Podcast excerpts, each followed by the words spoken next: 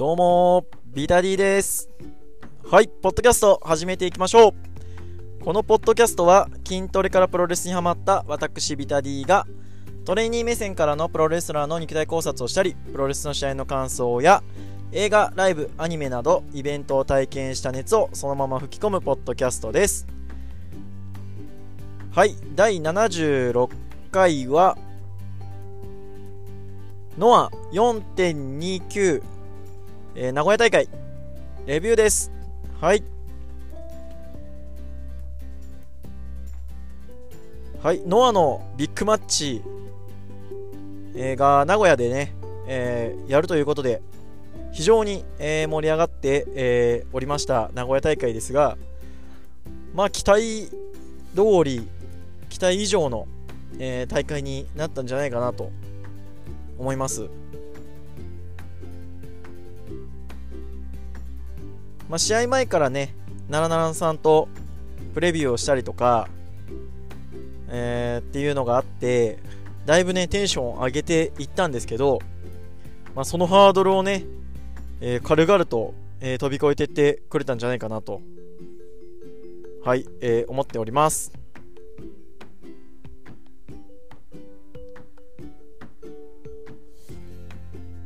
試合の、えーレビュー、えー行く前にですね、えーまず昨日の、えー試合前の話をちょっと、えーしたいと思います、えー試合前ですね、えー試合開始1時間前ぐらいに、えー着きまして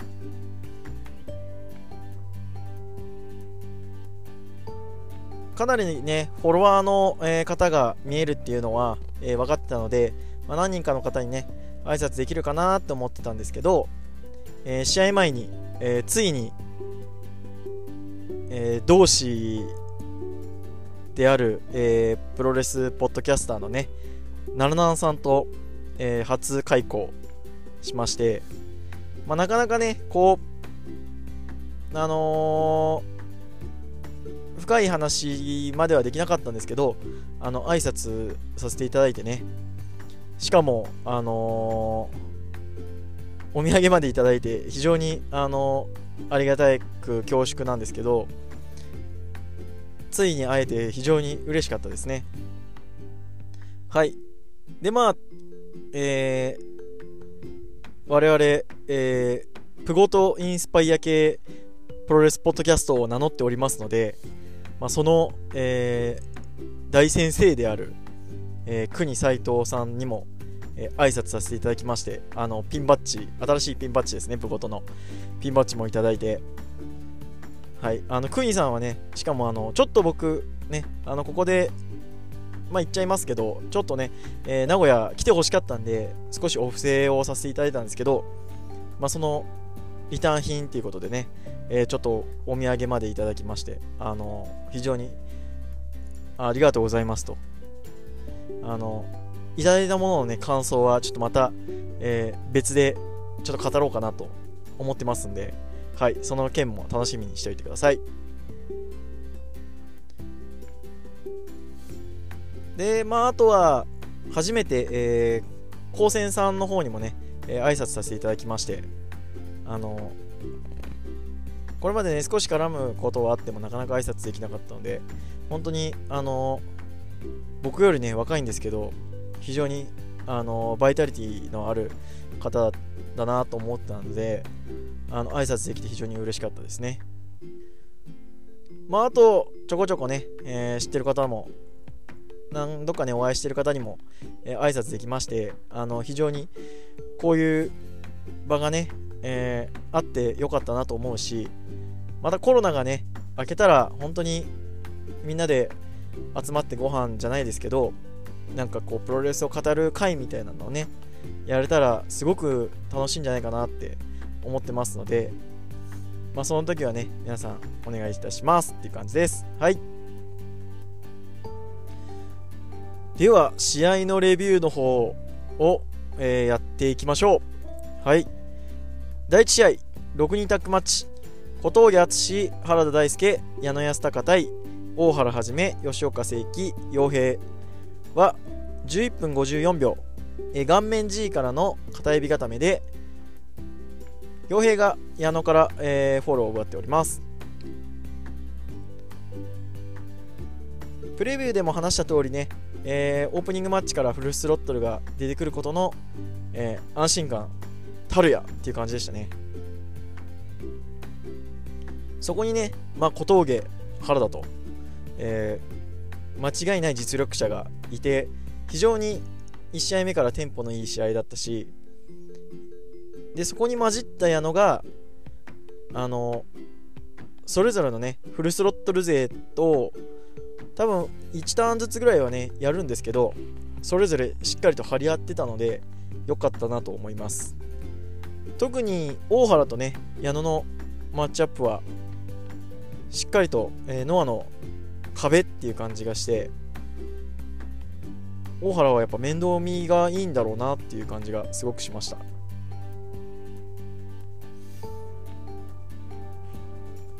まあ、あとはね傭兵が取ってこう小峠の方に行ってくれないかなっていうのはちょっとあったんですけどまあその上はね後々ちょっとお話が出てきますのであのちょっと、えー、ここでは話さないですけどまあ多分この感じだと小峠と原田がやるのかなっていう感じがはい、えー、しております。はい第2試合。タックマッチ。中島克彦仁王対えー、斉藤明俊、宮脇潤太は11分49秒。バーティカルスパイクからの体固めで、えー、中島が宮脇から取ってます。はい。えー、ま混合対ファンキーエクスプレスというよりは、えー、中島克彦対ファンキーエクスプレスっていう感じの、えー、構図の試合になりました。中島とね、えー、斎藤明俊が蹴り合ったりとかっていうので、うん、まあそこが焦点な焦点にはなったんですけど、まあ、宮脇も、えー、中島日本を相手に、えー、なかなかいい感じの動きをしてたんじゃないかなと思います。うん、できればもうちょいね中島と宮脇の絡みっていうのが、えー、見たかったなというとこなんですけど、まあ、この試合のポイントとしてはやっぱり、えー、中島克彦対、えー、ファンキーエクスプレスっていうのが、まあ、ちょっと、えー、ポイントになっちゃったのでその辺りが見えなかったのはちょっと残念だなと思います。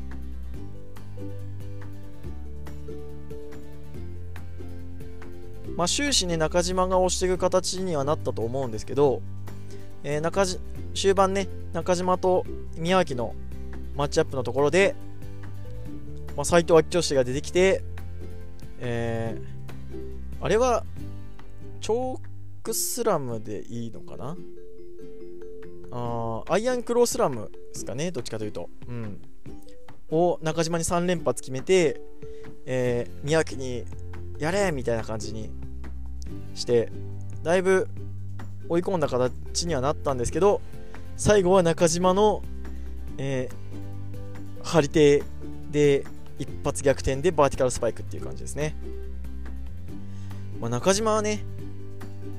蹴りがこうすげえっていうのがまあ分かってるんですけどなかなか張り手もねえぐいもん持ってるんであの宮中島のね張り手が決まった瞬間の会場のうわっって感じあのたまらないたまらんすね本当にたまらなくあの気持ちよかったです。はい。で試合後はね、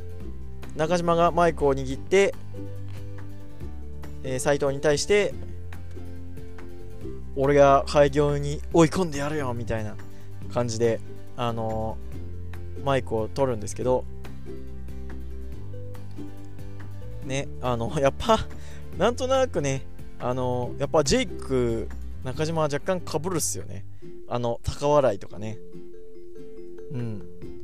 じゃ、ね、垂直落下式ブレーンバスターが、の名前違うバージョンがね、どっちもフィニッシュなので、なんかちょっとかぶんなって感じがするんですけど、まあ、膝と蹴りはちょっと違うですけどね。うん。まあでもマイク的にはジェイクの方がマイクのトーンとかはジェイクの方がいいかなと思うんですけどね。どうしてもちょっと中嶋のマイクはうん雰囲気はあるんですけどね。っていう感じが、えー、僕はしております。はい、えー、第3試合シングルマッチ。鈴木鼓太郎対進祐哉は11分2秒ダブルフォールで、えー、ドローとなってます。ダブルフォール。はあって感じですね。ちょっと初めて見たんですけど。おおおって感じでした。うん。まあただね試合としてはこう、えー、クロスフェイスに、えー、入っていく進むがこうクロスフェイスのね入りが何パターンもあってこう切り返しての、えー、小太郎を追い込んでいくっていう形。ただ、えー、小太郎の方は基本主導権は、えー、小太郎が握って、まあ、その隙をなんとか進むがついてこうっていうする感じの試合だったかなと思います。あの非常にリングに集中できてあの楽しい試合でしたし最後のダブルフォール含めて結構どっちが勝つのかなっていうのがわからない、えー、試合だったので非常に面白かったです。まあ、小太郎が強えっていうのはねやっぱ見せる感じなんですけどそれに食らいついた進むも良かったですね、まあ、小太郎とこう引き分けさせてもらえるってことは進むのこう格もかなりちょっと上げ目なのかなっていうゲスト参戦にしてはうんやっぱ結構いいポジションをもらってるなっていう感じがしますね。はい、えー、続きまして6人タッグマッチ。桜庭和志村上和成剣道家臣対、えー、モハメド・ヨネ谷口周平井上正雄は10分48秒。桜庭が、えー、正雄から、えー、サソリ固めで、えー、勝っておりますはいえー、杉浦軍対、えー、ファンキーエクスプレスということで、まあ、この試合はそうですね、剣家臣と、まあ、正雄が結構持っていったかなという感じですね。やっぱり、こう、家臣の世界観と正雄の世界観っていうのは、こう、見てて、見てる人をこう引き込むなと いう感じが、はい、しますうん。まあ、やっぱちょっとねあの箸休めっぽい感じで結構バチバチした試合がね多かったんであのー、少し箸休め的な、えー、感じの試合になって非常に良かったんじゃないかなと思いますしなんか村上がかなり家臣の、えー、世話をしてる感じがあって村上さん結構やっぱいい人なんだろうなっていう感じがえ、かなりしました。ちょっとね桜庭の印象が薄いんすよね。せっかく見た見に行ったんですけどやっぱり家臣が持ってっちゃったかなというのもあるし、まあ、最後なんかはね家臣が、えー、谷口をえー、と入り口の方までね持ってってどこ持ってくんやみたいな感じだったんですけどうん。まあまあ非常に、えー、面白い試合というか面白い？うん。面白いというかあのー、試合的にはかなりうんスパイス的な感じですね。うん。スパイス的な感じがしました。まあ村上さんが非常に楽しそうで良かったなという印象です。はい、えー、続きまして第5試合、えー、GHC ジュニアヘビー級タック選手権試合、えー、王者王者組小川義成、えー、早田組対、えー、挑戦者組日高育と、えー、野沢論外は18分36秒、えー、超高校級ラマヒストラルを切り返しての、えー、エビ固めで、えー、小川が論外から、えー、取りました。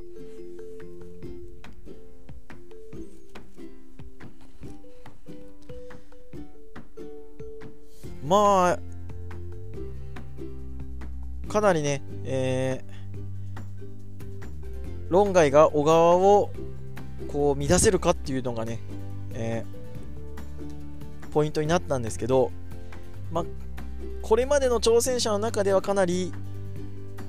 乱したんですけど、まあ、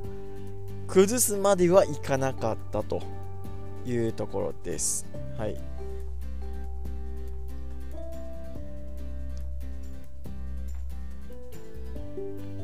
プレビューの方でもちょっと話してたんですけどね、えー、奈良さんの小川不感症は治ったのでしょうか？いや治ったと思いたいですけどね。うん。中盤ね、えー、小川が日高と野沢を、えー、アームホイップとかでね投げまくるっていうのがあって。しかもこう相手の勢いをちゃんとこう使って、えー、投げるっていう感じのあの小川の舞みたいなのがねあって。あれはちょっと見せられましたね。やっぱりこうリングの中に、えー、集中していってしまうっていうのは小川義成の動き歴史えー、全てが詰まってるかなと。それに早田が、えー、しっかりと、えー、合わせてるっていうのがねこのタックのすごく見どころなのかなと。いうことでうん。そんなねなだあのー、早田もめちゃくちゃこうまあ飛び技とか使わないのでタックの時は。うん。基本こうリズムで小川のリズムに合わせて、え、試合を組み立てていくっていう感じなので非常に心地よかったですね。うん。まあそれに対して日高の沢もやはりベテランなのでうん。あのー、まあ、前哨戦でやってたほどなんかこう荒っぽい試合になるかなと思ったんですけどまあそうではなかったですね。まあ、野沢の金敵なんかも出たんですけど、まあ、フォール3つ取るまでには至らずというところでした。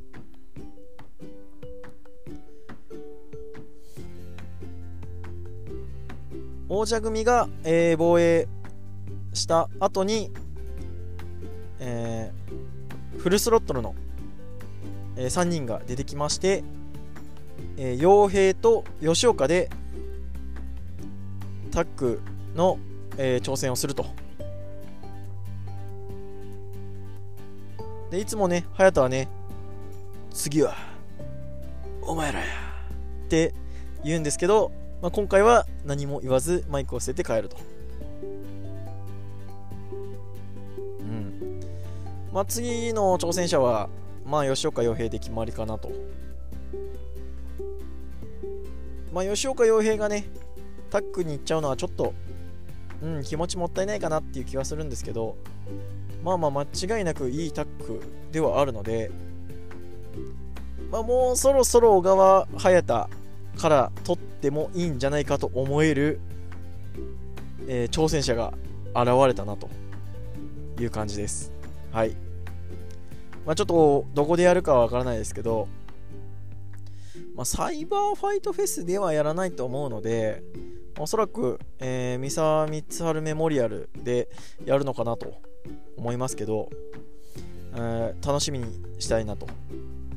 いうふうに、えー、思います。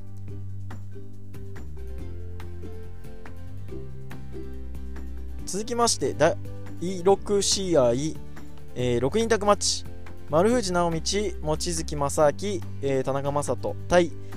清宮海斗稲村良樹岡田金也は17分36秒。新型こう新型、えー、こうこうからの、えー、片指固めで、えー、丸藤が岡田から取っております。はい。えー、エムズアライアンス、えー、元い、えー、業界のレジェンド組対、えー、ノアの未来ということで、一通りマッチアップをしてくれて非常に満足度が高い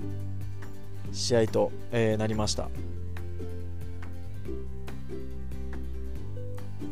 試合前はね、えー、丸藤清宮、えー、望月岡田、えー、田中稲村って感じでね、えー、マッチアップすると面白いんじゃないかっていう話が、えー、奈良南さんと出たんですけど最初は、え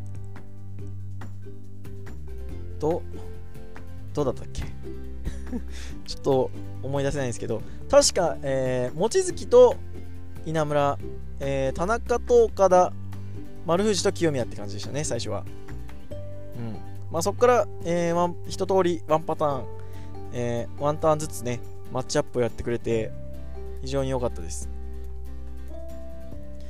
稲村がね、本当に良くなっとるっすね。かなりこう、規格外感が出てきたんじゃないかなと。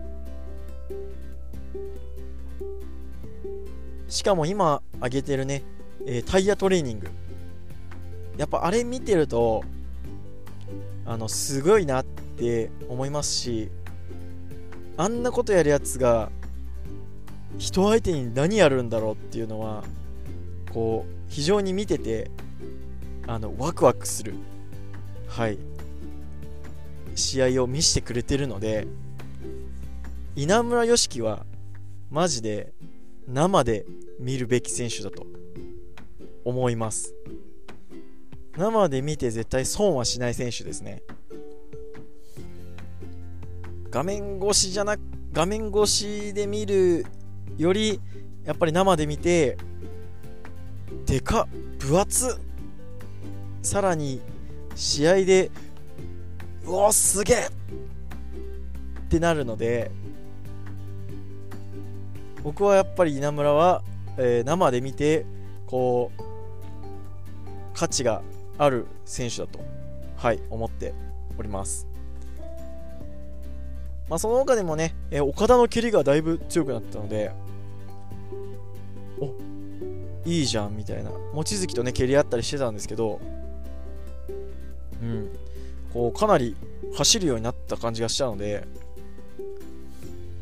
やっぱ少しずつ階段上がってんなって感じがします。なかなかこう格上げのチャンスっていうのは少ないですけど何かあったら一気に化けるんじゃないかなっていう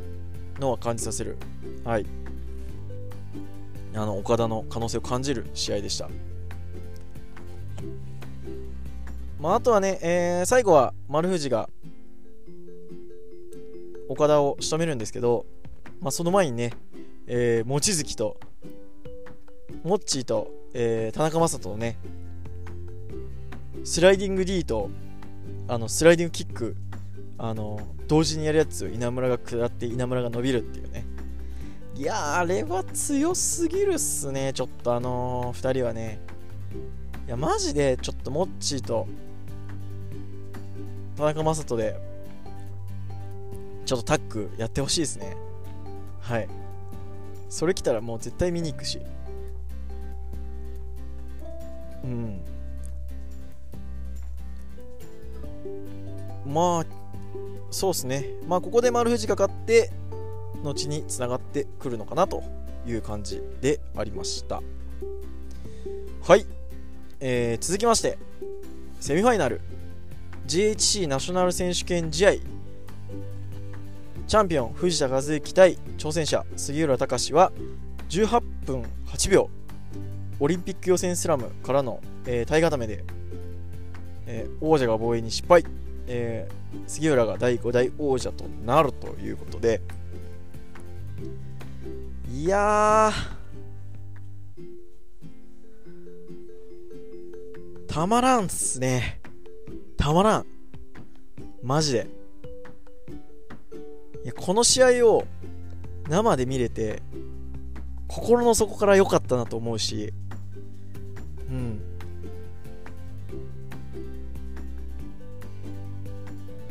本当にこう、藤田と杉浦に対してありがとうっていう気持ちが、こんなにいいもの見せてくれて、本当に本当にありがとうっていう気持ちがいっぱいですね。もうなんか試合内容とか語れって言われてもちょっと難しいっすよね、この試合はね。うん。まあ、語るっっていうのであれば、まず、まあ、藤田のエルボー。もう、会場、ドン引きっすよ。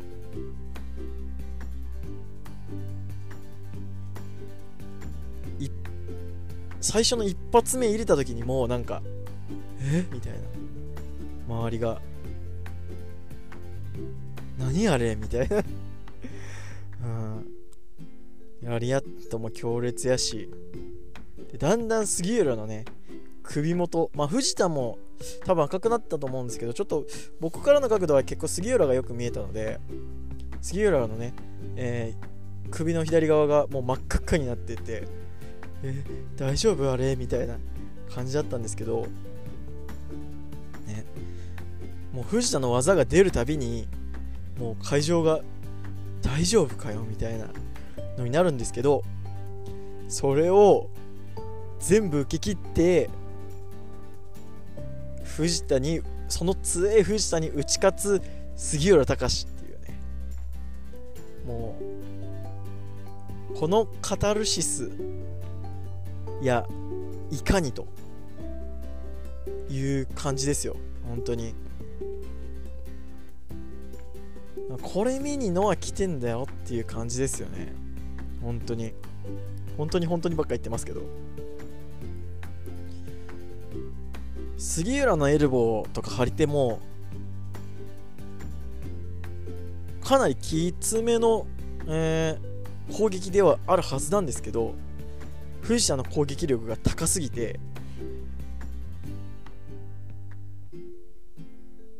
少しこう威力が薄まって見えるっていうのがもうすごかったです。ただやっぱり藤田はまあ攻め疲れと言うべきなのかまあ歌まあどっちかというとあれですね。杉浦のヒットポイントがもう藤田のヒットポイントを上回ったと。そういう試合でした。はい。やっぱアンクルが決め手になるかなと思ったんですけどまあやっぱ杉浦のこうひ秘めたスタミナヒットポイントが尋常じゃないという、えー、試合でした。はい。もうそれ以上語ることはありません。はい。で、試合後ね、えー、藤田が、えー、担架で運ばれて、で、担架をね、えー、指示する村上さんが非常に優しくて、ちょっと 村上さんのこのギャップに少しやられかけてる私が、えー、いますね。で、まあ、藤田が担架で運ばれて、で、その後、杉浦が、えー、マイクあの試合やった後にあのマイクやれる杉浦隆ってほんとすげえなと思いますよね何事もなかったかのようにマイクしてで、まあ、桜庭が出てきてね、まあ、桜庭とやることになるんですけどその後に普通に飾らずに挨拶してでこの後ももう1試合ノアの試合があるからっていう杉浦隆ほんとたまらないなと。うん、やっぱ杉浦の、杉浦を見にノアに行くと言ってもやっぱり過言ではないかなと。まあ他にもいろんないっぱい好きな選手はいるんですけどね。やっぱりノアは杉浦。うん、僕はノアは杉浦ああ塩先もちょっと 難しいですけど、まあ、やっぱ杉浦ですよ。はい。そんな、えー、非常に燃え尽きかけた、えー、セミファイナルでした。はい。そして最後、えー、メインイベント、GHC ヘビー GHC ヘビー級選手権試合、えー、チャンピオン武藤敬司対、えー、チャレンジャー正木民也は22分53秒シャイニングウィザードからの、えー、タイガーダメで武藤敬司が、えー、勝ちました。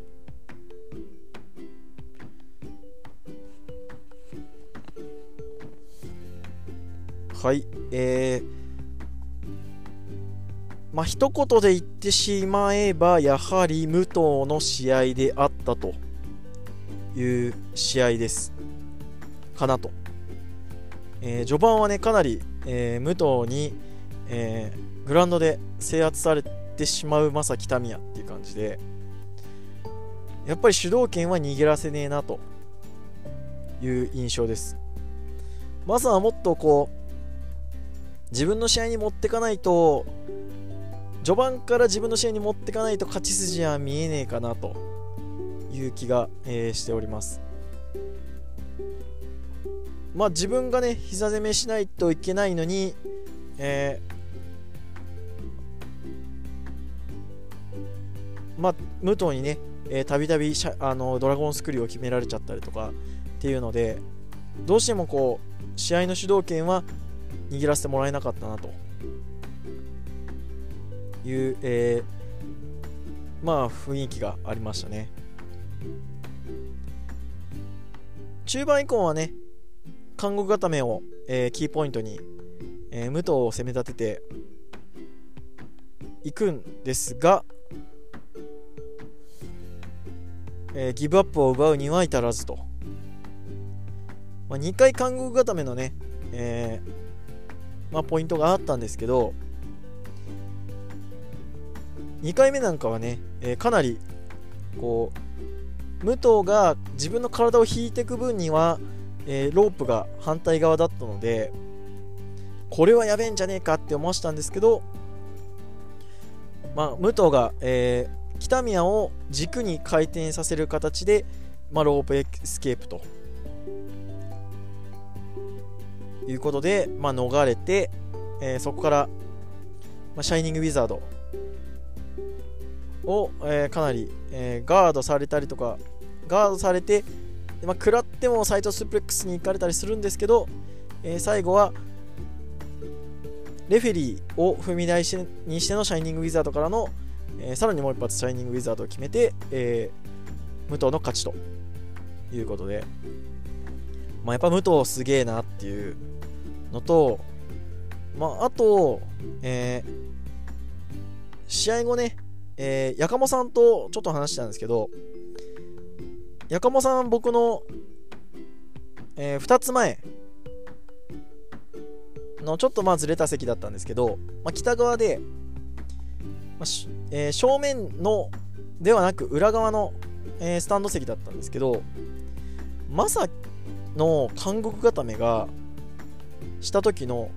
向き方が裏やったんですよね。うん。多分2回とも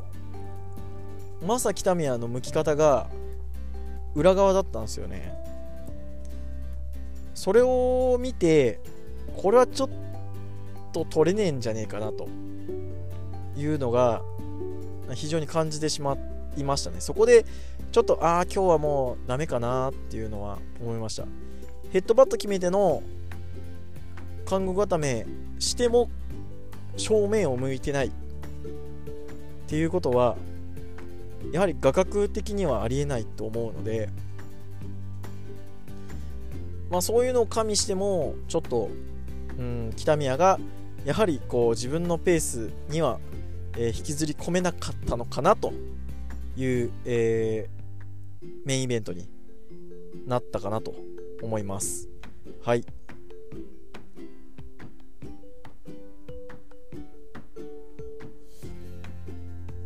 そしてメインイベントの後に、えー、ムズアライアンスが、えー、揃ってる中で解説に来ていた、えー、丸藤が、挑戦表明と。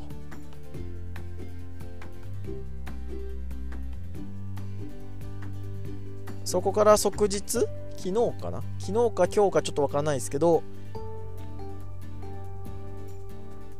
丸藤の、えー、挑戦が決定。サイバー6月6日サイバーファイトフェスでの、えー、武藤丸藤が決定しました、まあ、サイバーファイトフェスね、えー、僕行きますので非常に楽しみなカードが増えたなと、まあ、サイバーファイトフェスのテーマが、まあ、やはりこうこれまでの歴史対、えー、外の歴史っていう感じなのかな。っていうこう雰囲気が出てきましたね。DDT で言えば秋山純対、えー、原島。ノアが武藤敬司対丸藤直道ということで、まあ、どちらもコチョアレンジャー側がこれまで団体を背負ってきた率いてきた人間たちが挑戦すると。しかも外部から来た。チャンピオンに挑戦するという形になってますんで、まあ、そういうこう対立構造が生まれてくるのかなというので非常に、えー、期待値も高まってきております。はい。